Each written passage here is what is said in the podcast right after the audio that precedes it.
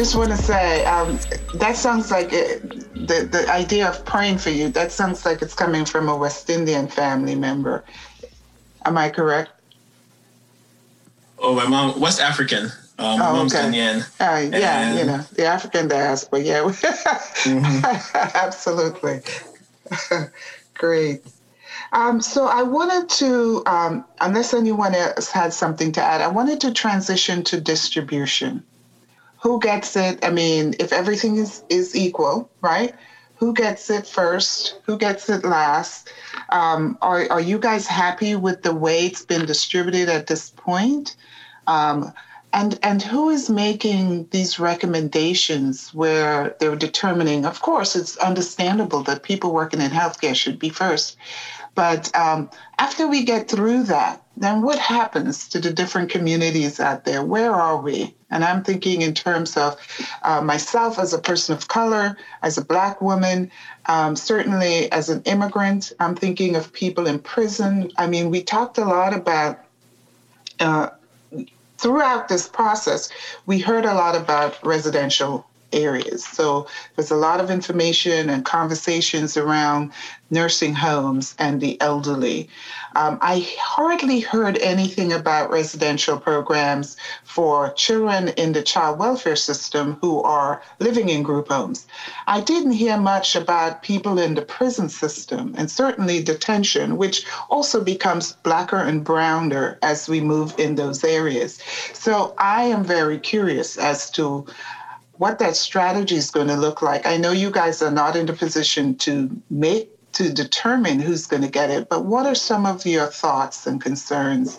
So I'm going to start with Nia and Alexis, and then come to Franklin, um, Ben, and Maria.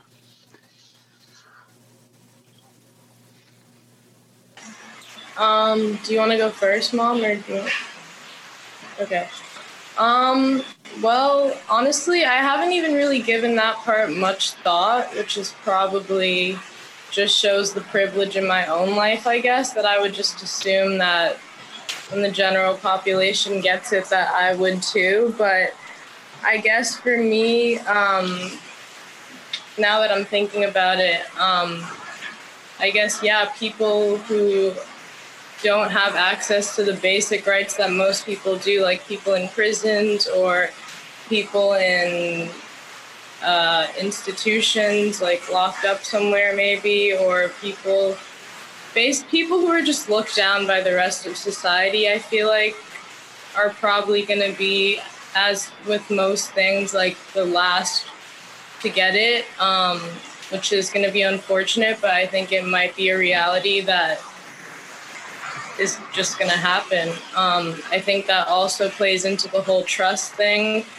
of just like who's going to be able to have access to it and what that means for people who won't and you know how we move forward as like a country together with that if like half of the people have the vaccine and half the people don't and what that will look like. I mean, obviously, we're still going to have to be wearing masks and everything and still taking precautions. Um, but yeah, I think it's going to be interesting and most likely unfortunate because that there will probably be some groups that are probably going to be left out or left for last. Um, Thank you. yeah. Alexis? I would agree with everything Nia said, and I would just add to that some of the workers that service those um, populations. So um, I'm thinking about, you mentioned children and youth in residential care, and I'm thinking about the people that work with them, the workers who are often frontline staff. They're not classified as essential, so they're not going to be in a priority list. Um, however, these are the people that, when we look at disparities in terms of communities that had high numbers in contracting the virus, these were the very people that, for those of us like myself who were privileged to be working remotely, these were people that needed to still go to work every day. They're not necessarily considered essential workers, right? So they're not in that category. So I certainly wonder about them. Um, in terms of the dissemination plan, I do not want to hear any horror stories, as I mentioned earlier, about communities. I mean, so we know from the literature on community loss, and you're you're familiar with that, Dr. Bess, that there are specific communities that have always encountered numerous losses, and um, they have high numbers of um, um, infant mortality, high numbers of um, any illness, they get it, high rates of poverty, you know, everything is overlapped, right? And so I would hate to hear for those communities to be the ones that in the dissemination we're, we're hearing later, oh my God, the, the, this community got the, the wrong batch or the batch that wasn't kept at the um, temperature that we're hearing about. I think so that would be something I would be particularly concerned and just say that I'm privileged. I'm not in one of those communities. However, um, as someone who's always concerned about equity, that worries me. And also as a social worker, right, who work with those communities. Hmm, I wanted to add um, because that's a really good point, uh, Nia and Alexis, that you two brought up about um, essential workers. Um, so I work as a, as a contact tracer for the state and um, helping out with putting people into VAMS, which is the vaccine management system. And one thing that we do is reaching, right now, we're reaching out to phase 1B people, um, and that is essential workers. And we're putting in Walmart employees, Amazon employees, which are majority black and brown and majority getting COVID positive, right? And that's so important that you mentioned um, custodians because custodians are very much essential workers and have to have like um, priority in getting the vaccine. And one thing that we see occurring is, um, for example, like childcare is put in as a vaccine, as in phase 1B, and we ask for staff, but they only give the teachers. So then we have to be like, oh wait, no, like give the give the custodians, give everyone who's there at the childcare, and make sure that they're in the list so that we could put them in VAMs, right? But it's really true because, you know, someone who cares about equity or a social worker has to be like, no, like give us the whole list. Because if they just like don't care, then they're just gonna take the teachers and they're gonna be put into VAMs. But that's really that's really true in the sense that like what Maria was saying, like more more people need to be included into these conversations. You know, thank you for saying that, Sneha, because that's important. So what if you didn't have the knowledge about equity or is concerned about equity and they gave you a list with just teachers and you just took it, right? Not pushing back to say, what about the other folks who work there? So that's the issue about working in institutions, because if the institutions train these people to look, you know, to be equitable, then they would respond the way Sneha is. But I can I can tell you, not everyone is going to be able to do that. So I think that's the issue here about um, equity, equity, equity. Boy, in every aspect, we always have to be concerned. Thanks for that, um, Maria. Yeah. So in terms of vaccine rollout. Um, they have they did set up a plan for 1A and then the 1B. I believe the medical students and other ancillary administrative staff are also in 1B.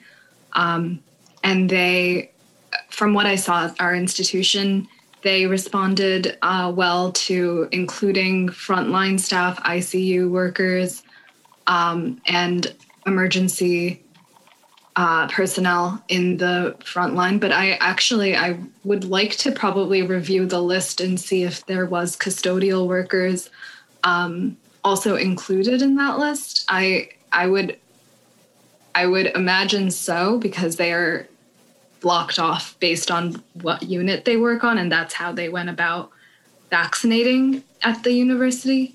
Um, but in terms of just going back to um, equity, I think that it will be interesting to see uh, how, I, from what I've seen, like certain institutions, like comparing the pharmacy school to the medical school, even there was differences in the rollout plan, and so the pharmacy pharmacy students actually received the vaccine before um, our health center did, and so that w- I thought that that was an interesting way that they went about doing that, but again, it goes back to access, making sure they have the the um, the I guess the minus 80 freezers, having a facility for those, having the whole like workflow, having the patient population to work on, and having the personnel to work on those people and having those people vaccinated. So it, it really is a huge plan now that I think about it.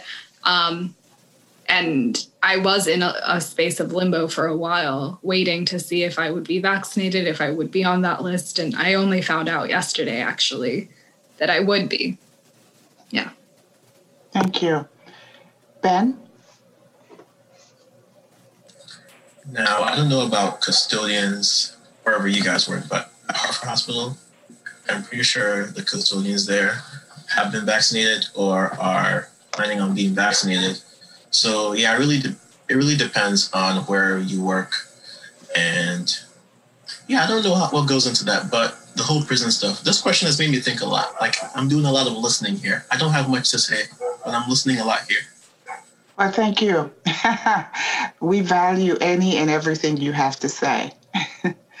um, okay, so um, it's it's. I'm glad to hear this. the The whole issue of community loss and um, historical uh, oppression is really important as we think about this whole um, uh, marketing device or decisions around distribution and who gets the vaccine and who doesn't.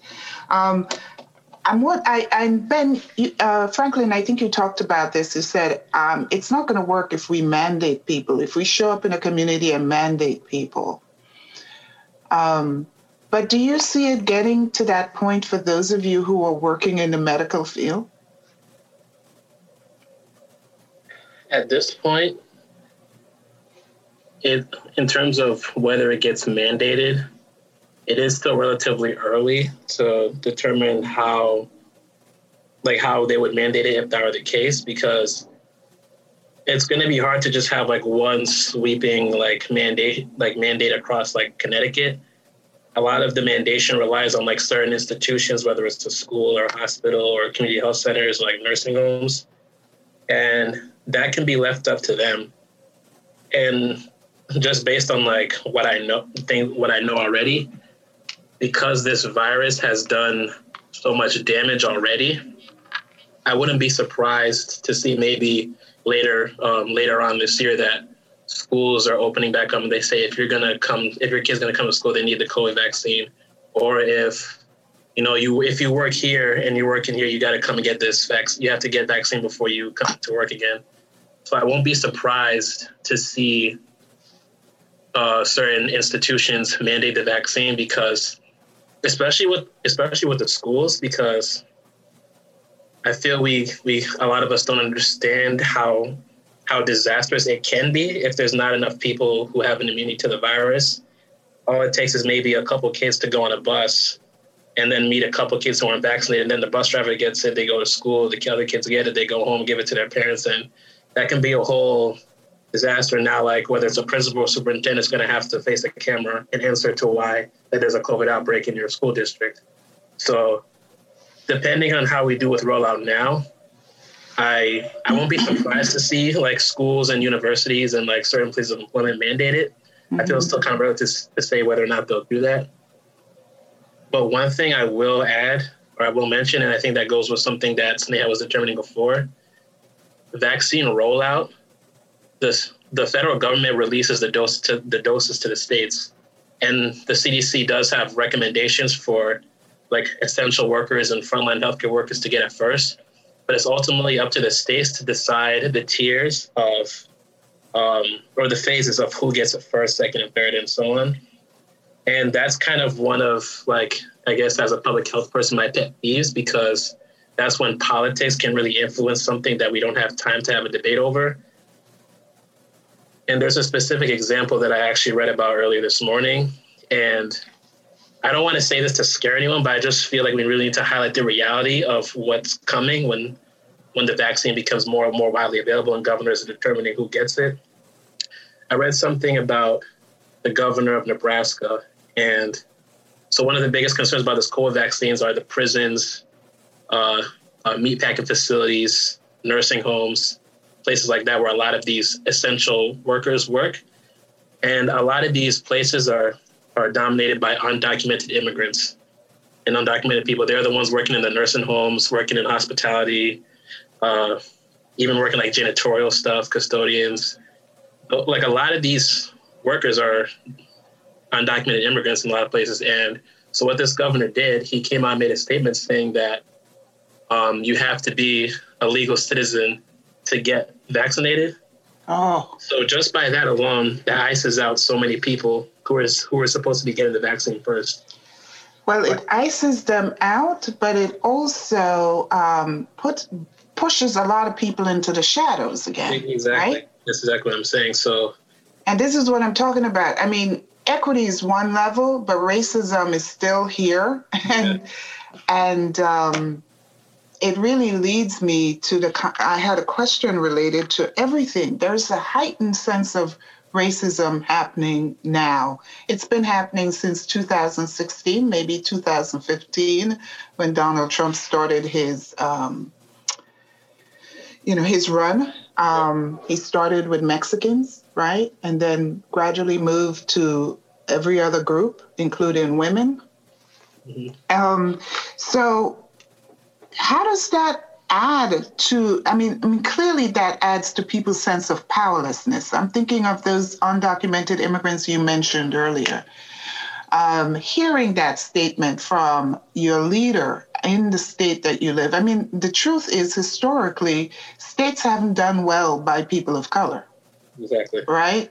The federal government have always had to step in in order to to move states in the direction of um, of, of equity yeah. to some degree. Um, so to hear that that sense of powerlessness, um, what are some ways we can um, help you know people understand the need to be inclusive of all people, irrespective of where they're working, because um, not giving someone the vaccine who works in a meat packing company, that is going to contribute to other things, right?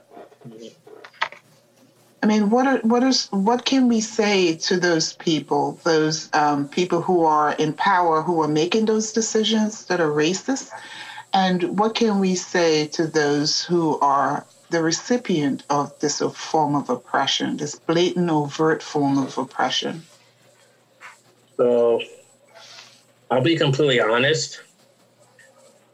That's a, one of the most necessary conversations I feel we need to have with those people. But that that powerlessness is a real thing. Like,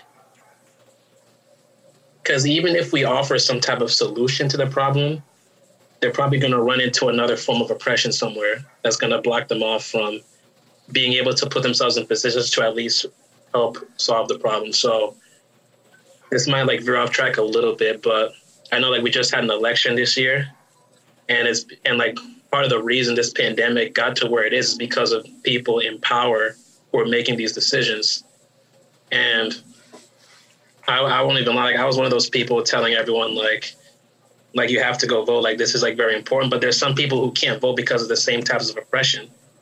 And it's people who are voted into these seats whether it's a governor or a senator they're the ones making these decisions so like even people that want to participate in that are still running into problems. So I feel we have to do a lot more in coming to terms with what where the problems really lie, and then try and organize for more focused problem solving. Yeah. And that that can at least apply pressure to people to at least do the right thing, whether whether they necessarily mean it or not, if that makes sense. Mm-hmm. So Absolutely. like if we if we have to put pressure on elected officials, whether it's even like city council members, we have to we have to first come to terms with what the issues really are, and then have more focused problem solving towards that solution, and then we'll be able to position ourselves more nicely into a spot where we can actually contribute to solving the problem. Yeah. Alexis, I want to come to you because the child welfare system interacts with undocumented immigrants, poor people, people who are marginalized, disenfranchised, and certainly oppressed. Um, how do, you know, what are some strategies the child welfare institutions can use to um, mitigate against racism or um, and this is a very large question, or reduce the um, the frequency of racist acts against these people.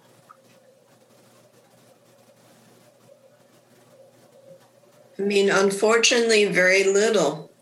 You know, from a, a mandated protective capacity, there's no discrimination against undocumented people, right? So they get reported, as you know very well, um, accessing services that are mandated in child welfare is not based on one's immigration status, right? Because the primary focus is the child.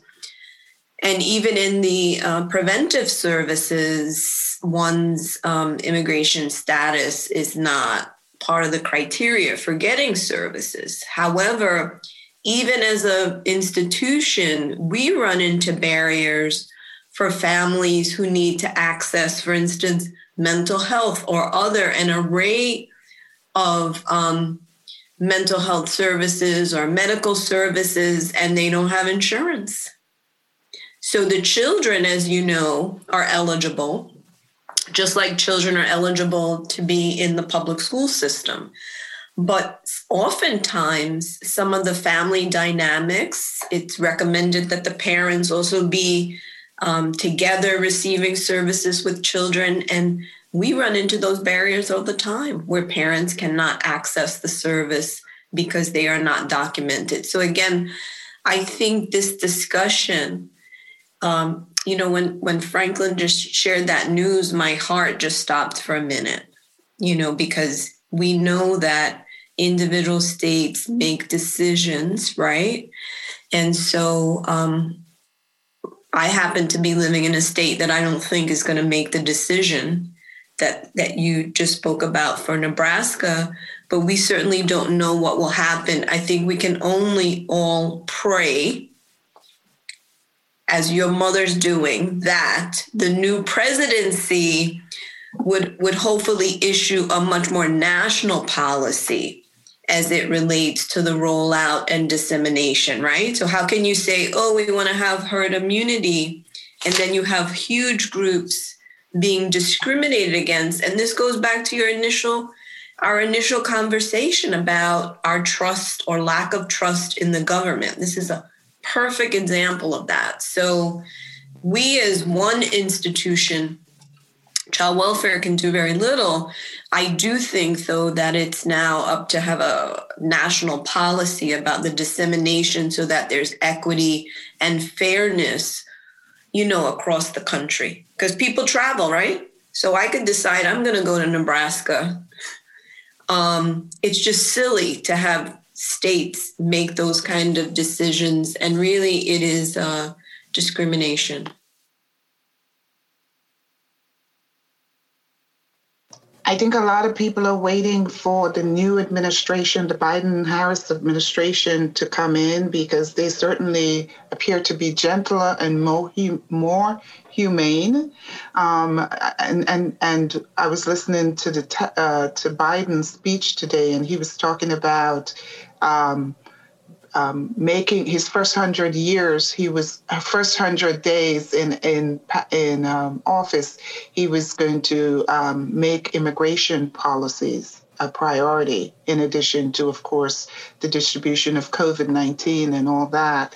But I know that um, when, when people who are undocumented or on the fence, such as DACA recipients, who are uh, many of them are in the workplace, many of them are in colleges and universities, right?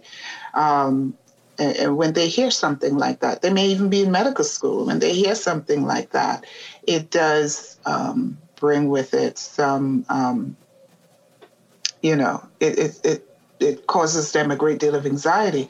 So um, I'm thinking, you know, Nia, can you share? You know, I don't know if you're you're familiar with anyone who's a DACA, but I can imagine um, if they're in college, they may have some concerns. Can you share anything about that? Um, yeah, also, can you hear me well? Because it started storming, so I'm not sure if it's loud in the back or not. Yeah, we, no, we're not hearing the storm, but we certainly can hear you.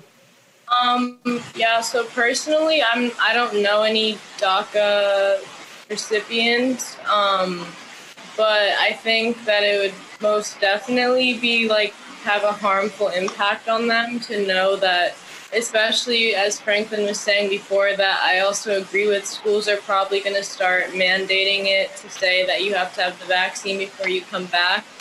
So I think that would kind of put them in a really difficult situation to have to take the vaccine to come back to the school, but then their parents or people that they know who are who are undocumented not being able to get it in their for their place of work, which is obviously you know, essential and it's probably not it's not a job that you could just how a lot of people on this call were just given the opportunity to take the vaccine and that's not going to be available to them. Um, i mean yeah i don't know i don't know any people personally but i think that that would be a really tough position to be in especially when it's your own parents like that's just like you hurt for them you know? That's i would be i mean if i was in that position i would be terrified that they have to go and risk their life every day while everybody else gets to go around getting the vaccine. Right. Um yeah. Great. Thank I you. also have a question. Uh-huh. um franklin when he was when you were mentioning about how it's on a state level that like the power would be given to would that be possible to like is that could that be national or you think that the states are just gonna that's not gonna change where they're gonna have their own decision making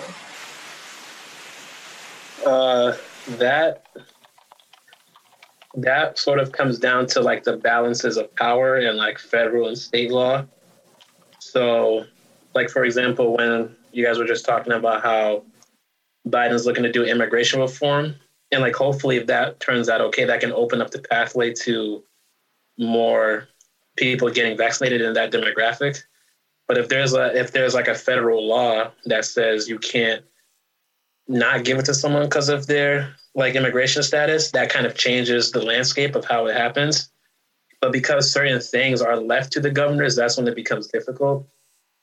But like I said, it, it all it's all like it all starts from the top down. So in terms of mass distributing it and getting it out to enough people, we also have to be cognizant of who might be most vulnerable to getting iced out first, and then try to at least come up with solutions or policy that can address that. So then governors can't take advantage of that loophole to say, okay, so we're not going to offer it to undocu- undocumented immigrants yet. And then therefore, so like now all the meatpacking facilities and the nursing homes and custodians are all iced out of the vaccine now just because of a governor's decision. So that's where I said, that's when I said like, that's when politics starts to influence things, which is one of like the most annoying things to just have to witness. Okay that makes sense thank you for explaining that And we need a national strategy. Maria, I have one question for you. Will there be enough vaccines for everyone in the United States? And how will we know, and the average person know, when it's their turn? Any thoughts on that? Yeah, so in terms of um, if there are enough vaccines, at least from the manufacturing standpoint, I believe there should be enough because they can upscale that and they also can store the vaccine. The the issue with the um, vaccine in terms of time sensitivity and temperature sensitivity is after um, it's been thawed. And so there is a good um, strategy for storage of the vaccine. And then um, I think the time consuming process is in these strategies to disseminate the vaccine because those are the processes that need um, multiple levels of making sure that the vaccine has been um, thawed for the correct time and is at the right temperature and that the after the thawing that it is given at an appropriate time to the recipient. And then in terms of having all of those logistic um, hurdles in place to make sure the entire us is vaccinated. I think that that goes back to um, in, at an institutional level if those those are in place but then also as we had mentioned the the health disparities and the the differential treatment and care of different communities. So i think from a logistics standpoint it is possible to vaccinate everyone but when it comes to actual implementation and in practice that's when we've seen at least with other um, even just access to normal medications or compliance to medications the medications may be there but they may be too expensive they could be too um, difficult to acquire but and they also may not have access to even getting that medication in the first place so right. I, I guess that's where i would probably stand with that question Thanks for that. I have one more question for you. If a person recovered from COVID 19 should and they have the antibodies, should they still take the vaccine? So, from studies I've read so far, um, the antibodies have been um, have variable like response in terms of how long they stay in the in the systemic circulation. However, there's more to the immune system than just antibodies, and I think that um, some people tend to make a better antibody response than others. There's so many variations around that. Um, even if you were to just look at the Hep B vaccine, which um, many like healthcare workers have had already, you get constant titers of that vaccine. You get um, titers to determine if you still have the antibodies. Um, and that's even after getting multiple doses that they check those titers. So um, I'm not sure if there are current guidelines around vaccinating individuals who have had the vaccine in the past, but just coming from an immunology perspective, it would make sense that um, if someone has been that has gotten COVID, they would have some type of immunity to it. However, since it is a new virus that we don't fully understand, we don't know how long that immunity lasts on one part. And then we also don't know how long the vaccine hum- uh, immunity lasts. So we don't know if there's going to be a continued vaccination schedule after the two doses. So because we, th- there are gaps in knowledge about those two aspects, I, I think that it would be hard to to fully have a guideline around whether someone can get vaccinated after. Thanks. Thank you for that. Franklin, I have a question for you. So there's a lot of uh, questions or talks about the vac- vaccines or this particular vaccine causing infertility or having medical problems. I can see from the two of you, both you and Ben, that there hasn't been any side effects, or at least to date. But do you have any answers for those people who are thinking that the vaccine causes infertility or other medical problems? So, in terms of the fertility, I have looked into that. There isn't any evidence or anything substantial that points to uh, vaccines causing infertility, especially in women and pregnant women. One of the concerns that I that I that I've actually heard from people a lot is if someone who's pregnant and if they're taking anything while they're pregnant, people are worried about a cross reactivity reaction. So usually, if they get a vaccine and then they feel something's off, they think it's a, a direct result of the vaccine. But there hasn't been any evidence to show that there's uh, infertility due to the vaccine. That, that that was the common concern that was proven to have no evidence behind it. And there are there have been trials on women who are pregnant with the vaccine as well. Okay. Oh, okay. That's good to know. Thank you for that. So, as we're winding down, I have a couple of questions left. One is um, uh, for Franklin um, and anyone else who would like to answer, Franklin Maria. But um, what motivates you to do the work you do? We're very impressed by you and the work that you do and the answers you had around some of the questions we have. That's it's been very helpful, and it's certainly um, really helpful to see young people of color in the field of medicine and research, right? Medical research. And so um, uh, we support you wholeheartedly. So, what motivates you to do the work that you do, and what are some of the joys and challenges in the work that you do? So, one of the biggest joys that I would get out of the work is being able to do things that impact people in a positive way. Like what we were talking about throughout this throughout this was the lack of trust between providers and communities of color, um, health agencies, medicine, and all that. And it is really a good thing to see because I work in clinical trials for sickle cell, so we have Black um, participants on our studies it is good to see them learn to open up and trust in us and medicine more and that and knowing the fact that they're contributing to advancement of care of something that's been a very very debilitating condition in, a, in communities of in a community of color in black and Af- in blacks and african americans so it's really good to see the impact that you make in the long run as well as just hearing their stories because another part of my job is I do like community support. I'm like a community health, community support specialist. So I help patients when they need help finding housing, rental assistance, or food pantries or access to fresh food. So hearing their stories and their situations and knowing that you can do something to make it better is what motivates me to keep doing it. Thank you. Maria and Ben. Yeah. Um, so I, I previously was talking about uh, WIC and how I kind of was I started um, my research career in working with patients at WIC um, in Hartford, and that's uh, offers supplemental nutrition for women and children in the Hartford area for uh, children less than five years old.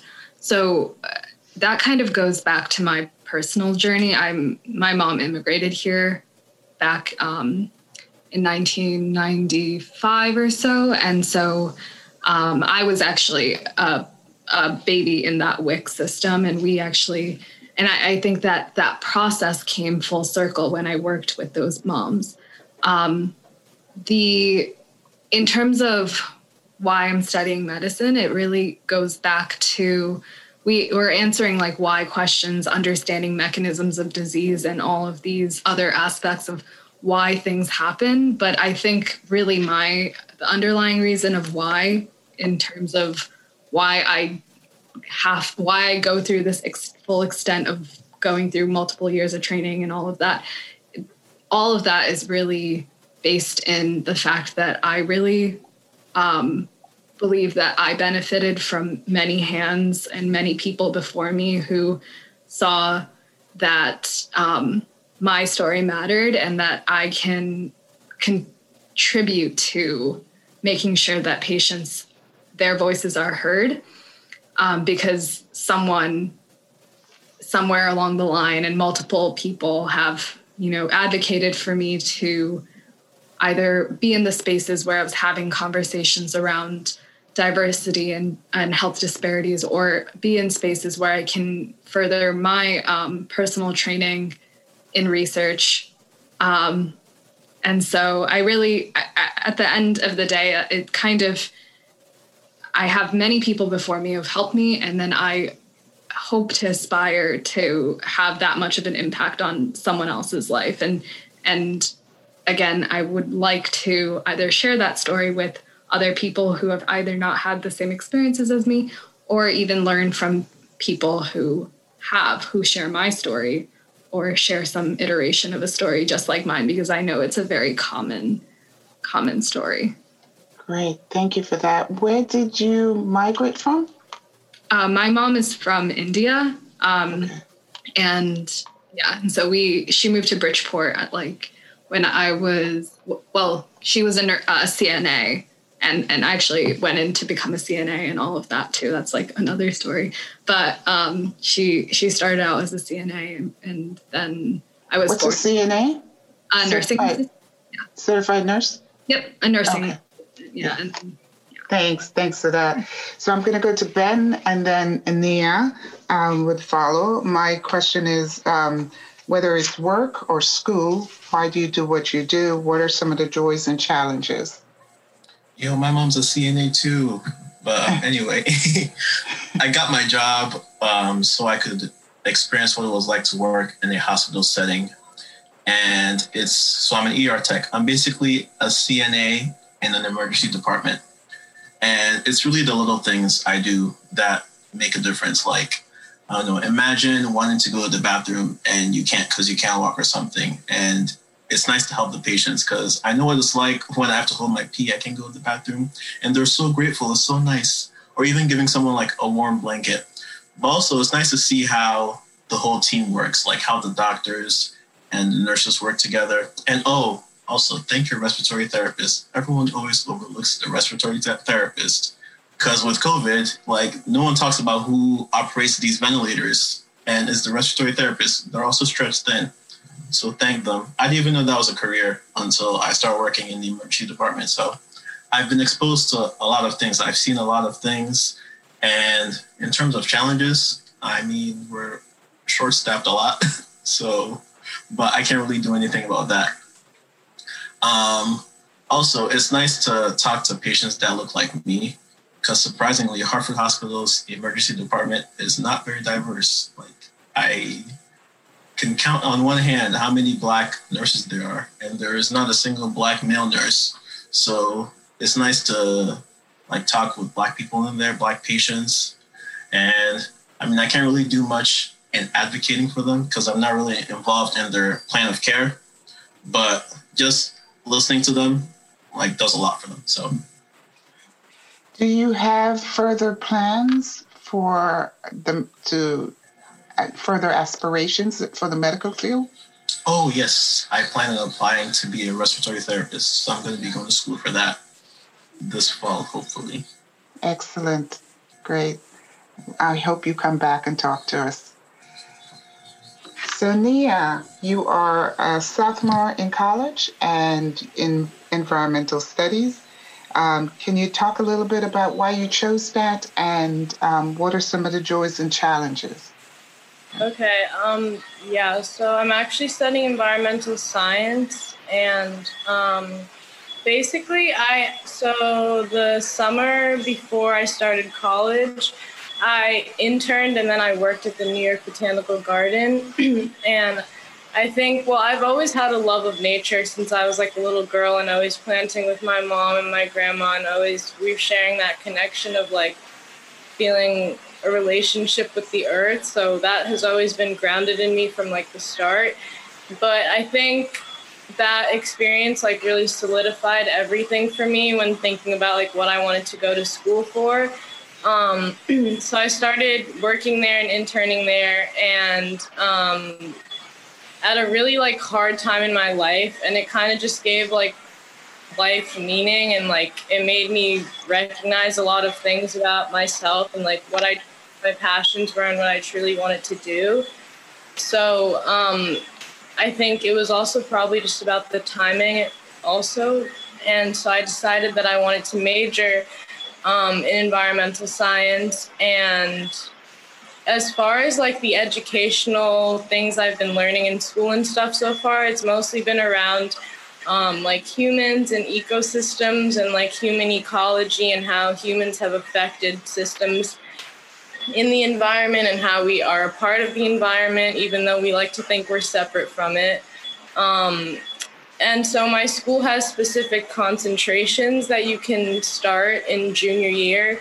So I'm really excited about starting my concentration, which is going to be agriculture, because that's what I'm like most interested in. And um, I think, especially with like the rise of COVID, it's made me realize that it's important for people to feel like they can be self sustainable and self sufficient, like in the future, and thinking about food as, oops, sorry, there's thunder. Um, and thinking like about food as sustenance and not just thinking of it as something to capitalize on and just like going back to the original indigenous ways of doing things and like accepting non-western ideas about food and things and relationships with nature um, so for me like just seeing the intersections between the environment and like justice has been like really mind-blowing for me.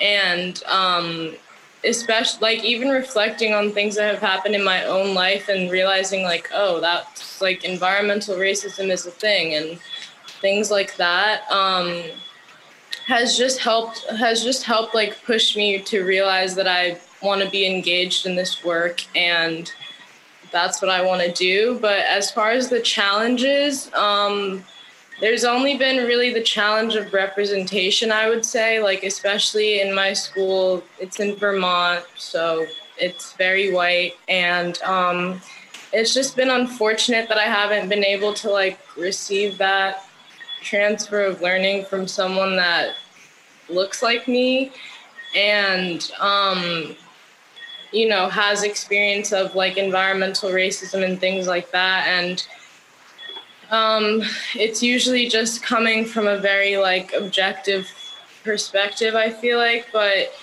i think my school does really try to like diversify the readings and things like that as best as they can so i would say that's like been the biggest challenge for me so far just not really having like someone to talk to about you know like the identity part of it and like how if people who have actually experienced these things like sharing their experience. But as far as that i've been very happy in my major so far so yeah. Great. Thank you. I am feeling so good about having these young people here but also in the work that you do. Um, my god you give me hope you know as as my life move in the other direction, it's good to know that there are going, you know, going to be these wonderful young people in medicine, environmental science, um, public health, you know, respiratory therapy, who are going to be out there and going to be doing a lot of fabulous things. So this, that's that gives me joy. Um, so Alexis, you are both a social worker and a student um, in your PhD program. Um, what would you say uh, motivates you to do the work that you do, and what gives you joy, and what are some of the challenges?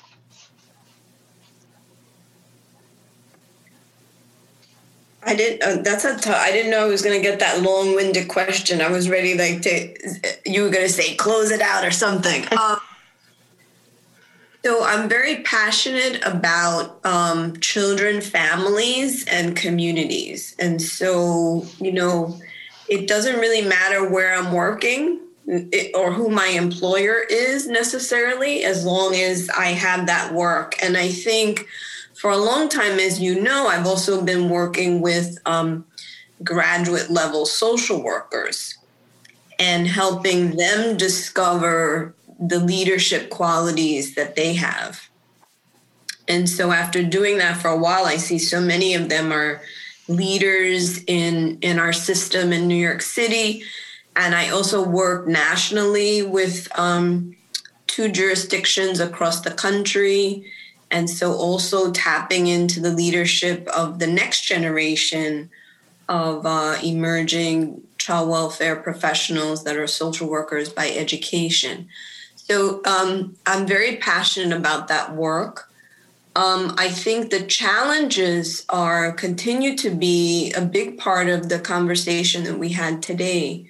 Seeing how inequity is still prevalent in this institution that I'm in.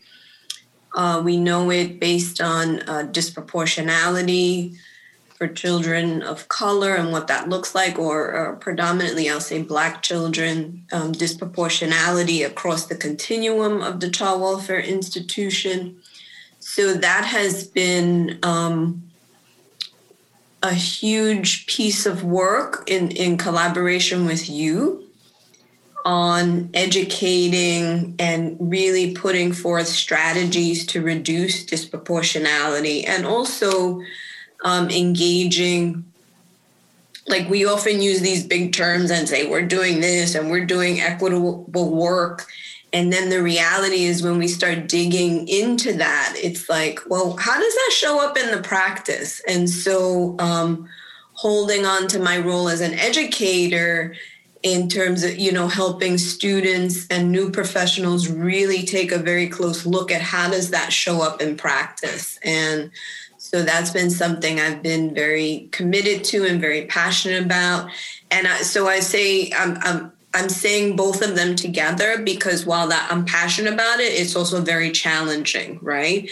And so I want to just end by saying it's important in this work when you are focusing on strengthening communities that you also find some time for self-care Excellent. And I would that to everyone here, also the young people to realize that that is a professional obligation because it seemed like from the stories, many of you will also be working with the same communities. And so if you can put that as part of your, you know, work week, it's very important. Good point. Thank you for sharing that. Um, Self care is, extra- is, is very important. I have one last question, and that question is if you have only one message to share with the world, particularly around COVID 19 and the vaccine, what would it be? But it doesn't have to be specific to COVID 19. Um, so I will start with Franklin, go to Maria, Ben, Nia, and end with Alexis. So the one thing that I would, like the one message that I would have is that public health does and still works.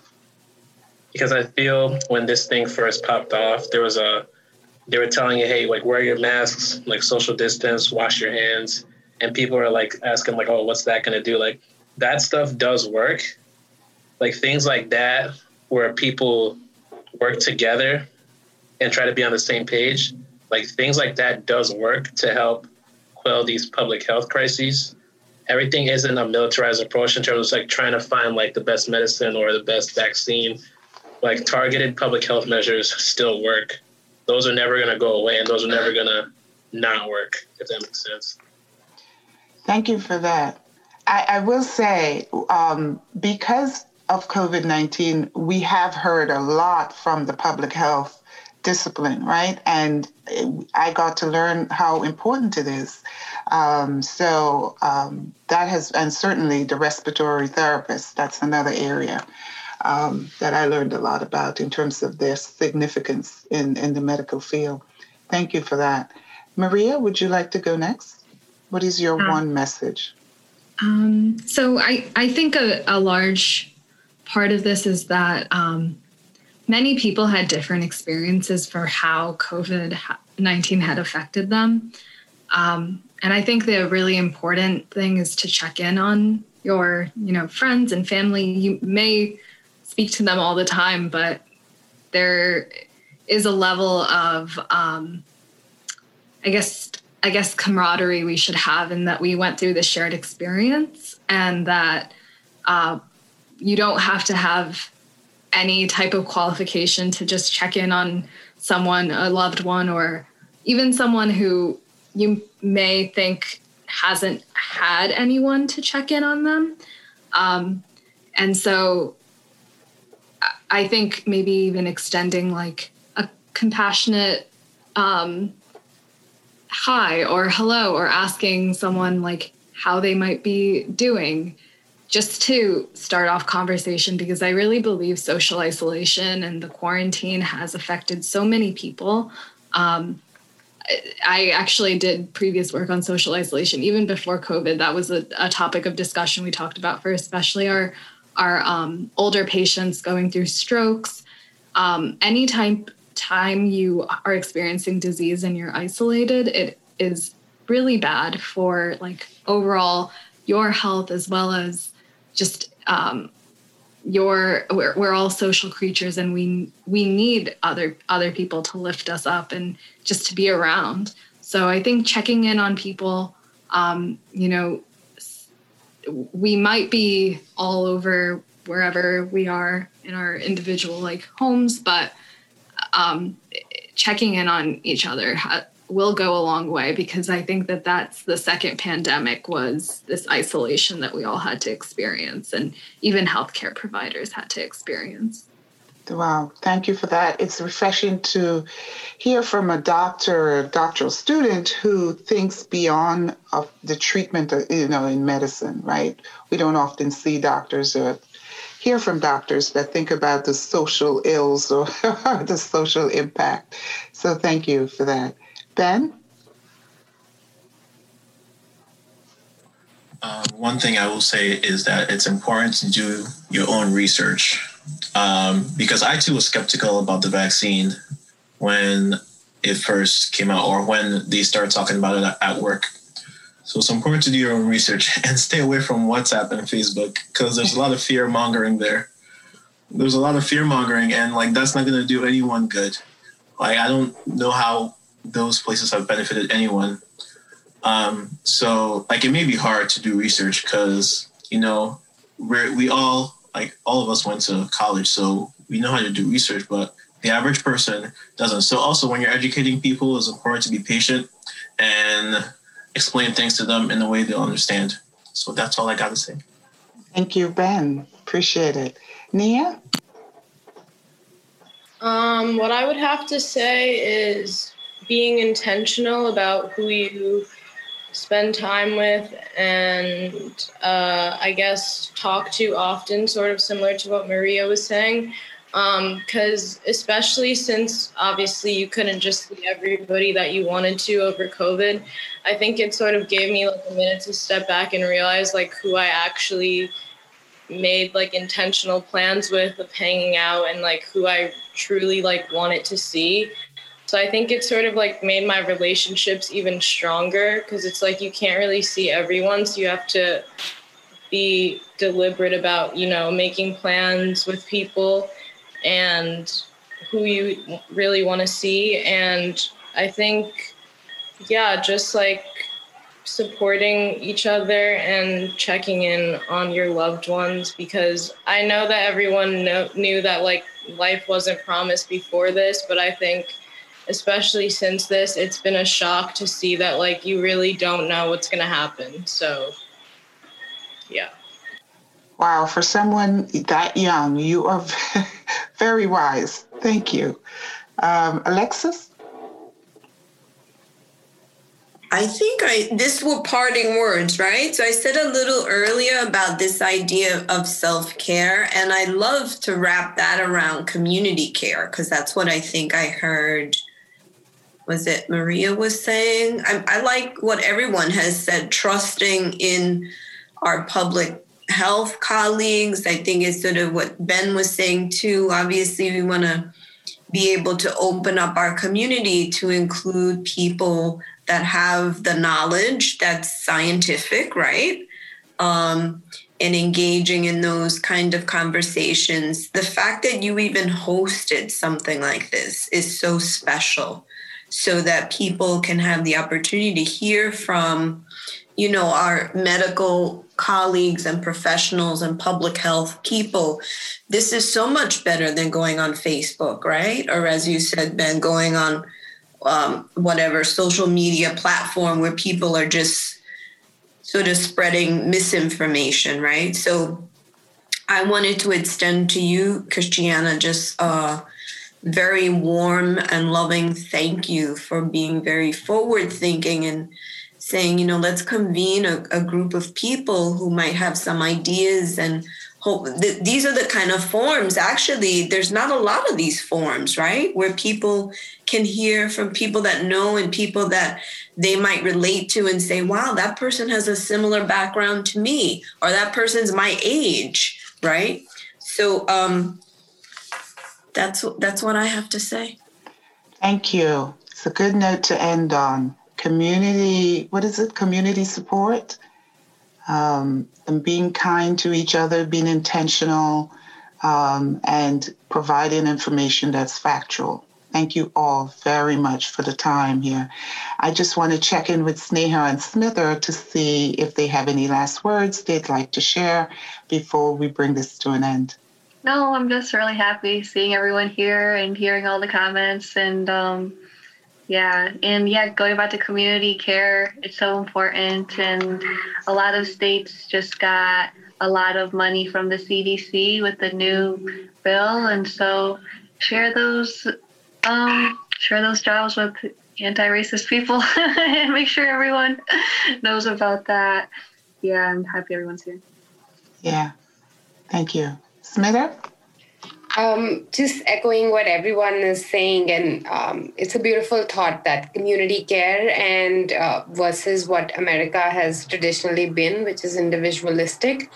And it's nice to see, um, heartening to see communities come together and really lift each other up, and the need to do so much more at this time. Absolutely, particularly at this time. Thank you, guys.